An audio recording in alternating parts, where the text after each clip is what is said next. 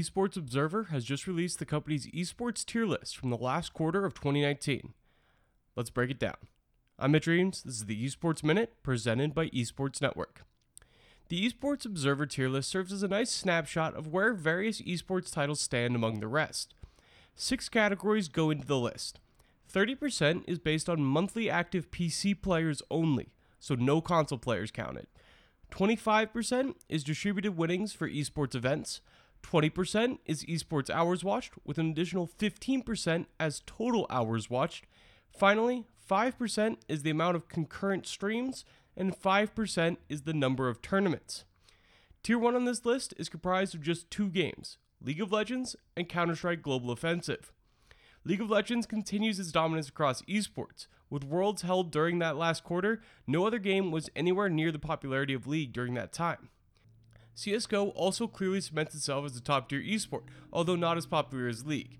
Still, with a new tournament series just announced in Flashpoint, the CSGO scene is incredibly strong. Tier 2 consists of 7 titles.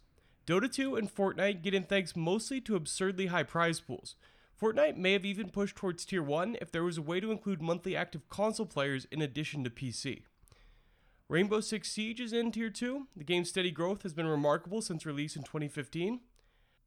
For PUBG, despite a failure of the PUBG Pro circuit, the Battle Royale title is Tier 2 as the game still enjoys a very high player count in Asia.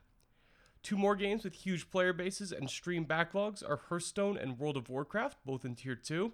And finally, Rocket League rounds out the group. It's another game that would see a big boost from console players.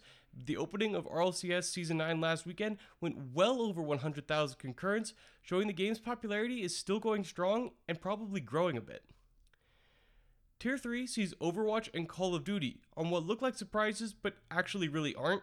Both games were in their off season during the last quarter, so that means no real tournaments, no prizes awarded, and no esports viewership drops them down to Tier 3.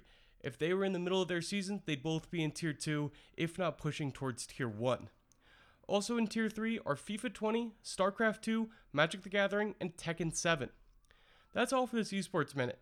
If you want to learn more about that new CSGO league, I talked with Cloud9 president Dan Fiden and Gen G co founder Kent Wakeford about why their organizations are backing Flashpoint. That podcast is live on the Esports Network podcast feed right now.